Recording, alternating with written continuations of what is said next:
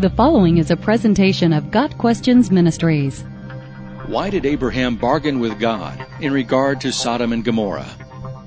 When God revealed his plan to destroy Sodom and Gomorrah due to the wickedness of those cities, Abraham asked God to spare the people. In fact, Abraham engaged in a lengthy conversation to mediate for the cities. First, Abraham wanted God to spare the righteous people who lived in Sodom and Gomorrah. He asked, "Will you indeed sweep away the righteous with the wicked? Suppose there are fifty righteous within the city. Will you then sweep away the place and not spare it for the fifty righteous who are in it? Far be it from you to do such a thing, to put the righteous to death with the wicked, so that the righteous fare as the wicked. Far be that from you. Shall not the judge of all the earth do what is just?" Genesis eighteen, verses twenty-three through twenty-five.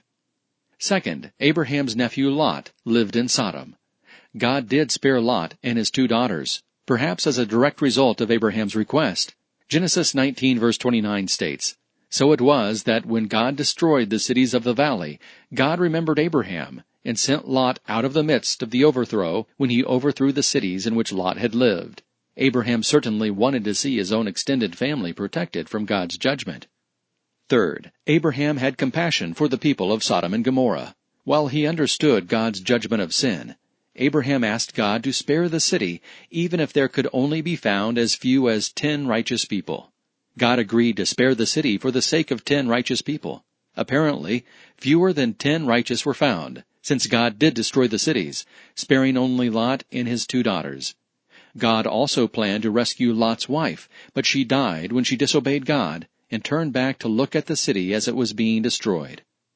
Abraham's compassion for the people of Sodom and Gomorrah reveals the heart of a man who cared greatly for others, including those who did not follow God.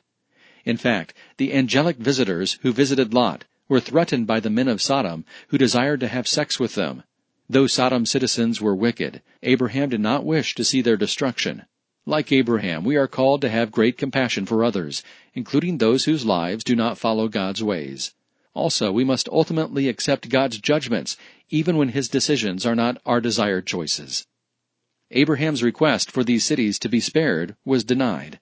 God sometimes says no to our requests, too, even when we pray with good intentions. The Lord may have other plans that we do not understand, yet which are part of his perfect will. Finally, consider how God did answer Abraham's request by rescuing Lot and his daughters. Although Abraham's mediatory work did not result in the sparing of the cities, it did bring about the salvation of Abraham's nephew. Abraham's prayers on behalf of others were important, just as our prayers are today. GotQuestions Ministries seeks to glorify the Lord Jesus Christ by providing biblical answers to today's questions. Online at got questions dot org.